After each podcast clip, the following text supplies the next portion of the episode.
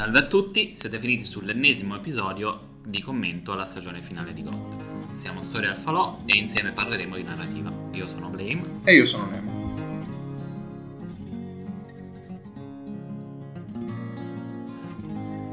Ok, quindi eh, c'è parecchio di cui discutere, soprattutto per eh, la resa dei personaggi, la resa delle trame e il modo in cui è stata gestita più o meno la storia di GOT in otto stagioni, no? che culminano poi in quest'ottava. Certo.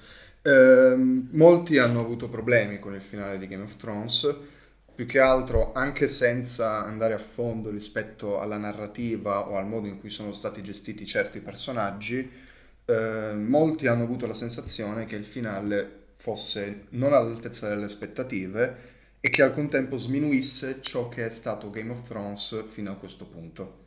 Cerchiamo poi eh, di capire, ecco, io non vorrei fare eh, l'episodio di critica facile. Perché, no, no, no, assolutamente. Nel senso, cerchiamo di capire fino a che punto le critiche sono legittimate e se c'è un parametro non dico oggettivo perché è esagerato, uh-huh. però simile oggettivo per giudicare questo tipo di cose. Sì, il nostro obiettivo sarà non semplicemente dire questo è bello, questo fa schifo, questo mi è piaciuto, questo non mi è piaciuto, anche ovviamente perché anche noi abbiamo le nostre opinioni, però quello che vogliamo fare è andare a fondo sul modo in cui è stato raccontato il finale di Game of Thrones, cercare di capire per cui, perché alcuni aspetti secondo noi hanno funzionato o non hanno funzionato e quindi trarne dei, dei consigli, degli, degli, spunti e perché no delle, degli insegnamenti su come vengono eh, costruiti i finali di alcune delle storie più importanti della nostra epoca.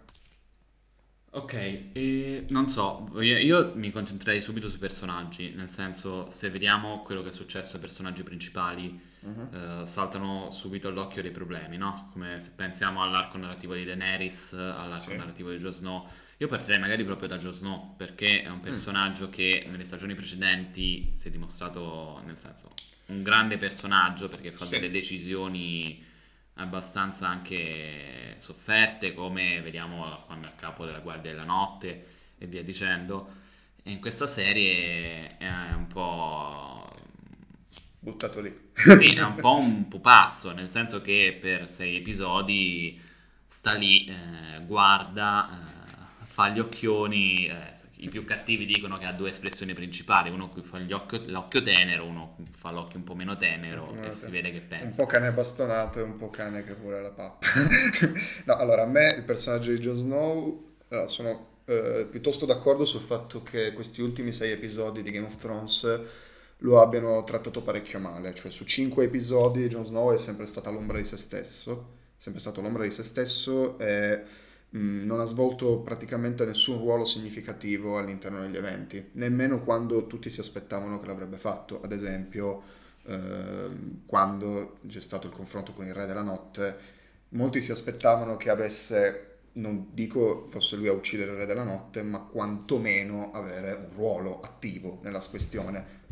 Però alla fine lì sovvertire le aspettative dei fan, anzi, No, assolutamente, non è tanto il fatto che Snow deve fare quella roba lì e quindi la, la, sovversione non è male dal punto di vista.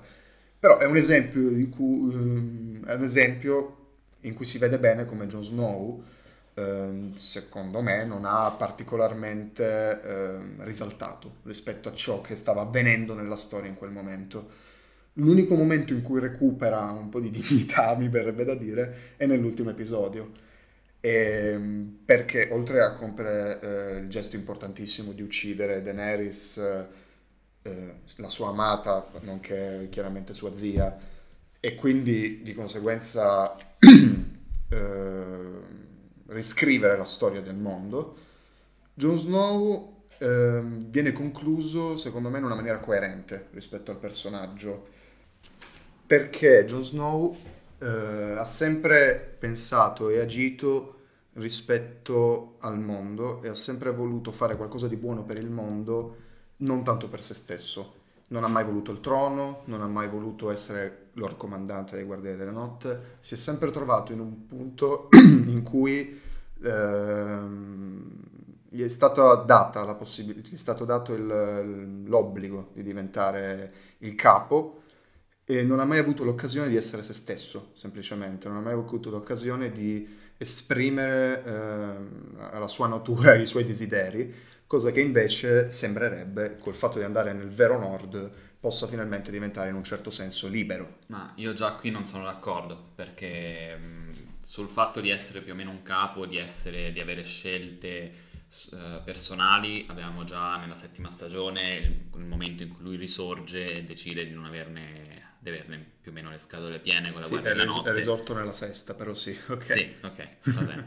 e quindi comunque una scelta di carattere personale, di carattere di seguire, perseguire gli affetti c'era stata. Uh-huh. Poi non sono d'accordo sulla chiusura di questo personaggio perché essenzialmente c'è stato un regredire un po' forzato al vero Nord perché secondo me uh, più o meno a me non è piaciuto tutto l'arco narrativo dei bruti, perché questa popolazione che ha sempre combattuto per uh, so, so, superare la barriera improvvisamente torna fuori dalla barriera, barriera. perché ha bisogno di almeno io l'ho sentito in inglese perché ha bisogno di camminare no? di avere gli spazi aperti in cui camminare è una, è una castroneria perché eh, nel momento in cui uno. No, però sai, cioè, la differenza è che i bruti avevano sempre voluto andare oltre la barriera perché lì c'erano anche i pericoli del, eh, del vero nord, quindi ad esempio gli estranei. I bruti per molto del, del loro tempo vogliono scendere al sud perché sentono la minaccia degli, degli estranei e il pericolo vero del, della morte a quel punto e, del, e, dei rigori dell'inverno che sta per arrivare. Sì, relativamente, però considera che uh, gli eventi di attacchi degli estranei sono due in tutta la storia di Game of Thrones, Vabbè, sì. gli eventi di attacchi dei bruti sono consistenti in tutto l'arco narrativo, quindi c'è da immaginarsi che un capo dei bruti debba pensare, ok, però abbiamo fatto l'alleanza con questa gente, forse conviene mantenerla per almeno parte della popolazione che può essere interessata. E quindi allo stesso tempo fascinazio- questa fascinazione di Joe Snow per il vero Nord eh, è molto agrodolce e ci sta che sia agrodolce perché è un finale è un finale un po' amaro, però dal punto di vista della storia narrativa, per cui lui, lui il fatto che lui debba desiderare quello, cioè, sono d'accordo anch'io che piuttosto che stare a fare il guardiano della notte vai coi bruti, uh-huh. però è un po'... Un po' così, vabbè, ci può stare. Eh, no, sull'agrodolce eh, voglio subito fare un appunto perché moltissimo della, dell'aspettativa che c'era sul finale di Game of Thrones era data dalla sensazione che sarebbe stato appunto un finale agrodolce, in nessun modo meglio specificato per cui agrodolce poteva significare qualsiasi cosa, che ne so, la morte dei protagonisti più importanti però un finale buono, oppure un finale non propriamente corretto perché sarebbe, non lo so, andato al potere qualcuno di non particolarmente eh, buono. Nessuno aveva specificato cosa fosse questo agrodolce. Per quanto mi riguarda, io credo che il finale di Game of Thrones così mostrato non abbia niente di agrodolce, sia anzi un finale estremamente pacificante, estremamente eh, buono e forse la cosa più vicina all'happy ending eh, che possa avere una storia come Game of Thrones. Beh, sì, diciamo che eh, almeno per chi si è affezionato alla, alla, struttura narrativa, si è affezionato ai personaggi, il fatto è agrodolce, il fatto che qualche, qualche personaggio sia stato completamente rovinato. Sì, sì, è un agrodolce però di secondo ripiego. Cioè che non è un secondo ripiego, però capisci che nel momento in cui te ne rendi conto ti influisce il modo in cui puoi percepire gli eventi narrati. Per esempio, anche la stessa Daenerys è un personaggio che scatena in genere reazioni contrapposte perché uh-huh. c'hai l'ala che sosteneva che fosse pazza fin dal principio, l'ala uh-huh. che invece ancora sostiene che è un personaggio che alla fine fa delle scelte giustificate. Il problema è che entrambe queste fazioni sono costrette a discutere con un personaggio che è stato fatto accelerare in sei episodi. Assolutamente, sì sì. E io peraltro sono nell'ala che ritiene che Daenerys sia impazzita di colpo, o meglio, non proprio impazzita di colpo si intende, però eh, che appunto l'accelerazione del personaggio sia stata tale per cui non c'è stato assolutamente il tempo di eh, digerire di comprendere eh, la, ehm, l'arco narrativo di Daenerys conclusivo, quindi quello della, della regina pazza, della Mad Queen. Questo è stato probabilmente uno degli aspetti peggiori del finale di Game of Thrones e che ha in un certo senso rovinato la conclusione, qualunque qualunque, cioè, avrebbe rovinato secondo me qualunque conclusione, a prescindere che fosse andato Bren sul trono, o Tyrion o chi, chi vogliamo, cioè non, è, non era più quello il punto, perché appunto non è stato abbastanza costruito né nelle stagioni precedenti, non dico dalla prima perché mi sembra un po' eccessivo, però quantomeno dalla sesta o dalla settima ci sarebbe, sarebbe dovuto esserci un pochino di costruzione in più per far eh, comprendere questo passaggio. Ci sono stati degli hint, si può dire degli indizi, ad esempio la, so, il, il, um, l'esecuzione dei tarli per mezzo drago, per mezzo incenerimento. Sì, no, ma in realtà questo, la, l'ipotesi che Daenerys potesse impazzire c'è sempre stata, nel senso che è un tratto tipico dei Targaryen, abbiamo visto il fratello, cioè i racconti del re pazzo, sì, sì. e anche lei ha fatto delle azioni, se vogliamo, discutibili. Il problema è che Uh, gli sceneggiatori non ci hanno mai dato un giudizio definitivo su quale potesse essere, non era un Ramsay Bolton, un Bolton qualunque no. o anche un, un Frey, no? Ma non solo un giudizio, io direi anche proprio una, una, una qualsiasi immagine, una qualsiasi dimostrazione, un qualsiasi modo per illustrare questa possibilità. Perché è vero che c'erano, diciamo, i precedenti, è vero che c'erano le storie familiari, però uno le poteva leggere in maniera completamente scollegata, anzi viceversa, del tipo, eh vabbè, Daenerys aveva il fratello pazzo, aveva il padre ancora più pazzo del fratello, però ciò non vuol dire che lei lo fosse. Non c'era nessun collegamento logico con la storia familiare e forse, me, cioè non un collegamento logico, non c'era nessun collegamento tematico eh, con la storia familiare, così come per gli eventi che la considerano pazza, quindi appunto io ho fatto prima l'esempio dell'incenerimento dei tarli, eh, che è stata certamente un'esecuzione brutale su questo punto di vista, però si poteva benissimo leggere semplicemente con boh, ha fatto un'esecuzione brutale, punto. Beh, però scusami, il tema del, della storia familiare è un tema cardine di Daenerys, nel senso che lei si confronta in continuazione con quello che è il vissuto della sua famiglia. Sì, sì, riformulo nel senso che eh, non è che non ci fosse questo, questa tematica nel personaggio di Daenerys ma semplicemente che ehm, non, secondo me non è stato fatto ben convivere per come è stato mostrato nella storia della, della serie tv, poi del libro non, non, ne, non, ne, stiamo discutendo, però nella serie tv non è stato fatto ben convivere il conflitto tra la storia familiare di persone non particolarmente sane di mente e una storia personale di una regina che vuole riconquistare il suo diritto di, di sangue ma lo vuole fare con la, con la volontà di costruire un mondo migliore. Fino a, fino a, qualche puntata prima, Daenerys è sempre stata colei che anche col pugno di ferro voleva costruire un mondo migliore. Però il pugno di ferro, non il pugno pazzo, sono due cose differenti. Pugno pazzo mi piace. Vero?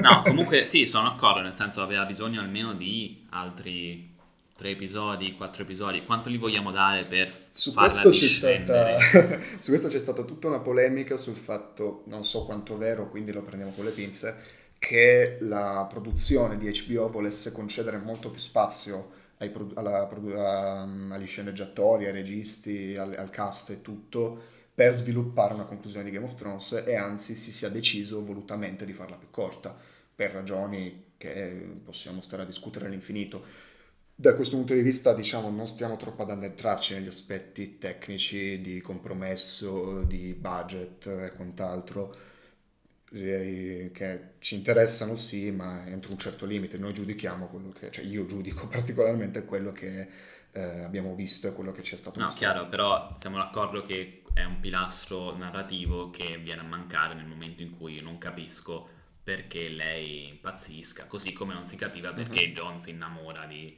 certo. quasi a prima dopo tre, tre occhiate si innamora di questa qua. Bren sul trono, sì, no, perché? Perché no? Ha senso narrativamente, funziona? Cosa ne mm, pensi? Anche qui secondo me è una cosa che poteva funzionare, può piacere, eh, a me non è dispiaciuta particolarmente, però è sempre su fondamenta abbastanza... Uh-huh non molto solide perché Bren non ha fatto niente, cioè ha, ha, è salito effettivamente sul trono in questa stagione, non ha fatto nient'altro. Nel senso... Questo anche nell'episodio 3 a un certo punto rigira gli occhi verso l'alto, nessuno saprà sì, mai perché. Entra nei corvi, però questi corvi, io mi aspettavo, figurati, mi hanno fatto tutto un piano, dico andrà a chiamare gli alleati di, De, di Daenerys a Merin, perché sa già che li serviranno dopo contro Cersei. mi ero fatto Sì. tutto, perché uno comunque cerca di razionalizzare il motivo di un Sì, personaggio messo lì. E quindi tutta la storia del corvo con tre occhi l'hanno cercata di chiudere con eh, giustificando che è la memoria dei sette regni, Mhm. ma anche questo l'ho trovata abbastanza affrettata, no? Eh, sì, su questo ho avuto la sensazione, tanto per Bran quanto per altri episodi, e su, volendo ci potrebbe anche rientrare Daenerys in questa osservazione, che molte delle, mh, delle cose espresse in quest'ultima stagione fossero confinate al singolo episodio che viene mostrato.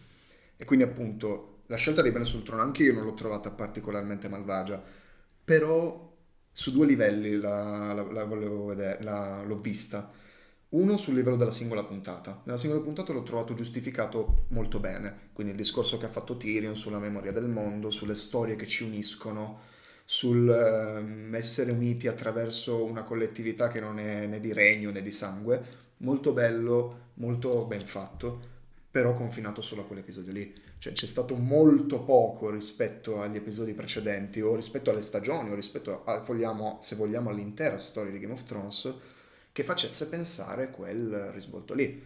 E quindi questo per me vale anche per molte altre cose appunto del- di questa ottava stagione. Ad esempio Arya che va, in, eh, che va da Prodo del Re. Perché Arya va da Prodo del Re? No, e perché il mastino deve dirle di non andare da Cersei e quindi avere quel momento di...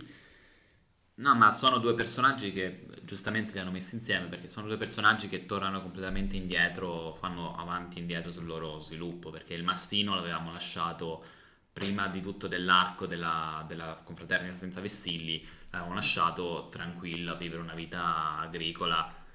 Sì, eh, sì, che sì, poi, vabbè, che poi chiaramente finisce male, però aveva rinunciato alla vendetta sul fratello, no? Mhm. Quindi poi sposa la causa contro il re della notte, benissimo, Perché vuole fare poi... e poi però decise di andare a- ad ammazzarsi. Qui potremmo fare tutto un, second dis- un discorso secondario sul fanservice, eh, però Per insomma, non mi addentrerei al Ok, momento. per carità. Però eh, il mas- i problemi che ha questo atteggiamento del mastino sono decuplicati su Aria, perché Aria cambia dalla vendetta, poi non voglio più la vendetta, allora sono un uomo senza volto, non no, sono Aria Stark, e poi alla fine diventa Cristoforo Colombo. Cioè, è difficile. Oltretutto su Aria c'è una questione di feticizzazione del personaggio da parte degli sceneggiatori, perché sia nell'episodio della lunga notte sia nell'episodio delle campane abbiamo delle sequenze di 20 minuti di primi piani di Aria in situazioni traumatiche, che me lo puoi fare una volta, però la, la momen- la seconda volta che me la fai mi chiedo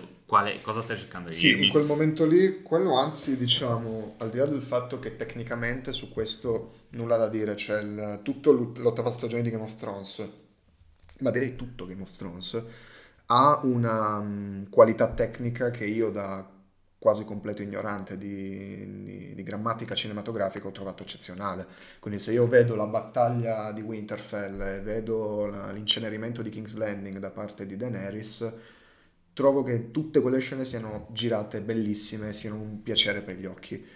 Dal punto di vista di Aria, come hai detto, secondo me quel passaggio lì del vedere Aria all'interno di King's Landing aveva in quel caso più la funzione di farci vedere il terrore degli, dei, dei- dei poveri innocenti attraverso gli occhi e i passaggi di un personaggio che uno conosciamo bene, due molti amano e quindi c'è più un'affezione nei confronti di ciò che sta accadendo e non sono solo generici, generiche comparse che muoiono incenerite.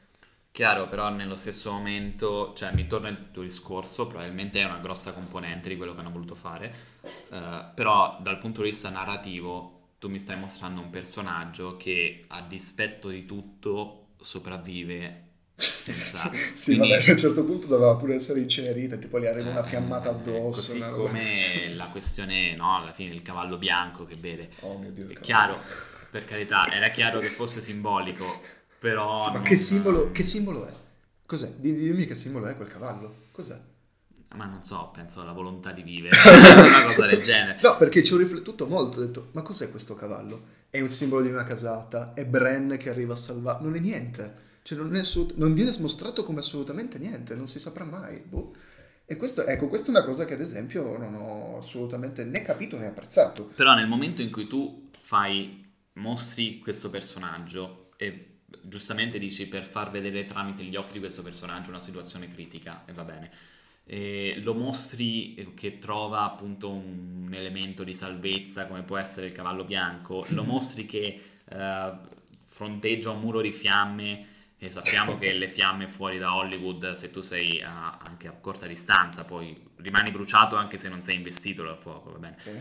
Eh, nel, cosa mi stai cercando di dire? Mi stai, cercando, mi stai, dicendo che è un personaggio supereroistico, che è un personaggio migliore degli altri, ha l'armatura dato dal fatto che è un personaggio principale. Quindi poi sposalo col fatto che è un personaggio che cambia idea ogni 5 minuti, quindi in effetti non sappiamo più chi è quest'area, no? Sì, è un'area che ha avuto una conclusione, in effetti... No, allora, l'aspetto di andare a, a, scoprire nuovi mondi ci può stare perché non vuole essere una lady e quindi è interessante il fatto che abbia un... voglia, voglia fare delle scoperte, voglia... Eh, vogliano, si è voluto concludere questo personaggio in una maniera intrigante interessante. Però in tre minuti. In tre sì, minuti. in tre minuti, esattamente quello che volevo dire. Cioè, questo aspetto esplorativo di aria è completamente nuovo. Cioè, io storia. non voglio cadere nel, nel, cliché di dire vengo io, vi sistemo io Game of no, Thrones, no. però avrebbe potuto benissimo fare divento maestra di scherma come è stato Sirio Forel per me. Certo. E almeno avreste avuto la, il collegamento. Utilizzando anche le conoscenze da assassina che ha preso attraverso lo studio con gli uomini senza volto, certo. Che era nel senso, uno lo vede, non se lo aspetta, però è sensato. Diventare un'esploratrice... Non si sa. Non si sa. La ruota è stata distrutta verrà distrutta, non è mai esistita. Questa ruota fantomatica. No, la ruota è una cosa che pure mi dà un fastidio terribile. allora, nel senso che eh, sono almeno tre o quattro stagioni, non so adesso da quanto sia arrivata, penso tre stagioni. Ma allora, è una metafora che ha utilizzato, mi pare, Daenerys per sì, prima, chiaro. però non mi ricordo assolutamente quando ha iniziato a dirlo. Ma così come il caos già... è una scala di dito corto, cioè la scala perché è una scala, boh, no, vabbè. quello è sensato.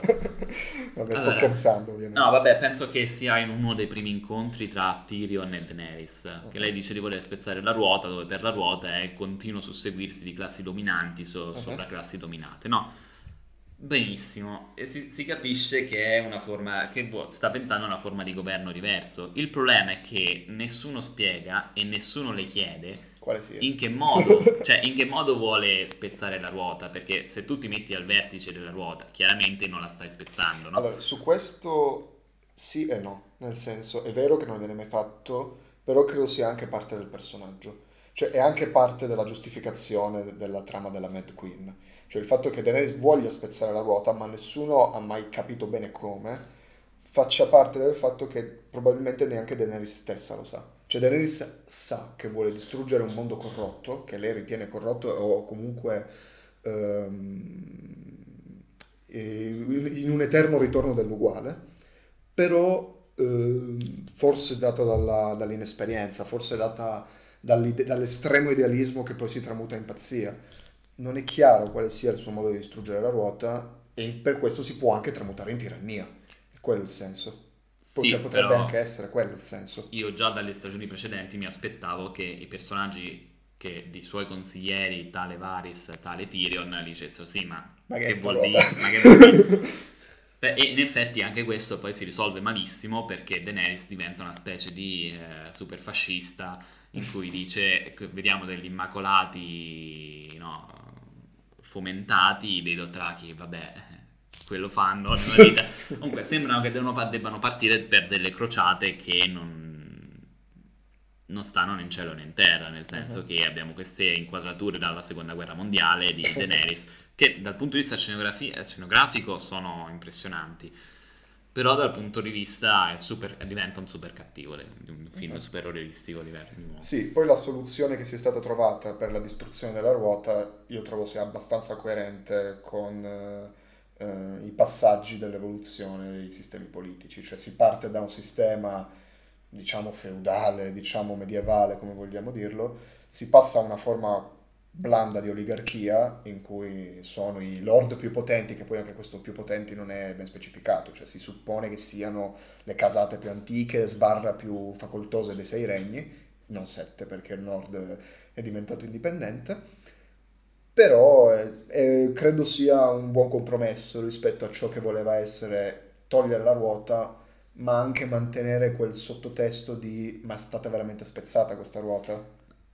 Vabbè, eh, il mio parere è che fosse una, un obiettivo impossibile all'inizio, nel senso tu non puoi spezzare la ruota perché non puoi spezzare il gioco di potere di una società, nel senso devi distruggere la società, nel momento in cui distruggi la società sei un eremita e non c'è più nessun gioco di potere. Oppure Purtroppo... sei una regina a cavallo di un drago. Certo, vai dove cazzo ti pare e va bene, però questo secondo me non è stato, tra l'altro mh, vediamo che il sistema che viene messo con Bran non è per niente scritto nella pietra, nel senso si regge comunque sul fatto che questi lord nel futuro avranno comunque la, la buona volontà di stare a, al gioco. Certo. Però non è, no? Sì, si tramuterà però in un gioco di potere diverso, cioè non è distruggere i giochi di potere, è farlo diventare qualcosa di Chiaro, in questo senso non, certo. non, puoi distruggere. No, no, certo. Sì, è, in un certo senso anche Daenerys ovviamente rimane schiava della, dell'esistenza del potere da quel punto di vista, però cioè, io trovo che comunque sia stato un buon compromesso per quanto riguarda lo, lo svolgimento di questo, di questo, passaggio. Però ecco, dal punto, se, se guardiamo indietro e guardiamo di, di, dei discorsi portati avanti da alcuni personaggi, come Dito Corto che ti dice che il caos è una scala, Cersei che dice il potere sta in chi ha il potere, non dove gli uomini credono che sia. Cioè alla fine sono tutte frasi che na- sono, nascondono delle visioni uh-huh. che danno un aspetto anche filosofico su cos'è il mondo, cos'è il potere, cosa, cosa deve essere la società. Certo mi aspettavo un tipo di rappresentazione sullo stesso livello. Uh-huh. Sì, quello forse potre- si potrebbe argomentare che non è stato poi lo scopo di Game of Thrones ultimi, nelle ultime stagioni, però rispetto a ciò che è stato fatto rispetto al finale direi che per quanto mi riguarda è forse l'aspetto meno critico da questo punto di vista. Per tirare le somme, crediamo, credo che il... Che il finale di Game of Thrones sia riuscito a essere abbastanza pacifico, nel senso di dare una, una, sorta di conclusione più o meno completa alla maggior parte delle cose, tenendo forse giusto un paio di, di impliciti o di cose non spiegate, ma tutto sommato sorvolabili, e che al netto di quello che può piacere o non piacere, e al netto del fatto che molti episodi dell'ultima stagione e di alcune delle scorse non siano stati né all'altezza della storia totale né all'altezza dei singoli eventi mostrati, credo che il finale tutto sommato abbia risollevato un pochino il, la dignità de- della serie che per molti e in parte anche per me è stata annacquata da momenti ed eventi degli ultimi, degli ultimi episodi, in particolare del penultimo. Sì, allora se parliamo del finale, come l'episodio finale, effettivamente è stata una situazione di salvare il salvabile, ovvero eh, donne e bambini alle scialuppe per primi. esattamente questo per me. Oppure Jon Snow alla scialuppa per primi. Oppure Jon Snow perché ti fa talmente tenerezza, poverino. Certo. E, però il giudizio complessivo è effettivamente una sensazione no, di spreco sull'intera serie e sulle serie precedenti perché sai benissimo che quello che è stato detto in precedenza alla fine non ha valore, non ha valore la minaccia dei, del Re della Notte non ha valore il setup di Danny perché si concluderà velocissimamente, ha poco valore, ah, non ha valore tutto il, non abbiamo parlato di Jamie, No, abbiamo parlato di Jamie. Eh, che senso ha avere un personaggio che ha un arco narrativo di otto stagioni e poi si... ha un episodio in cui cambia completamente idea? Eh, Chissà. Non è spiegato, non è, non è chiaro, capito? No, Quindi... Su, su, Jamie io vorrei farci qualcosa di più specifico, magari in un secondo momento, perché è un personaggio su, di quelli su cui si può parlare molto e credo che potrebbe valere la pena di farlo. Per adesso direi che possiamo chiudere qui. Eh, fateci sapere nei commenti cosa ne pensate. Eh, no, le nostre chiaramente sono opinioni personali e non siamo sempre d'accordo, come probabilmente avete sentito. Eh, però eh, ci teniamo a sapere, a, avere, a leggere e sapere opinioni diverse dalle nostre. Sì, in realtà poi abbiamo già parlato mezz'ora, però ci, sta, ci, sarebbe ancora tanto da dire, quindi in caso possiamo trovare l'occasione di approfondire. Certo, assolutamente. E bene così, questa era Storia al Falò, ci rivediamo ad un prossimo podcast.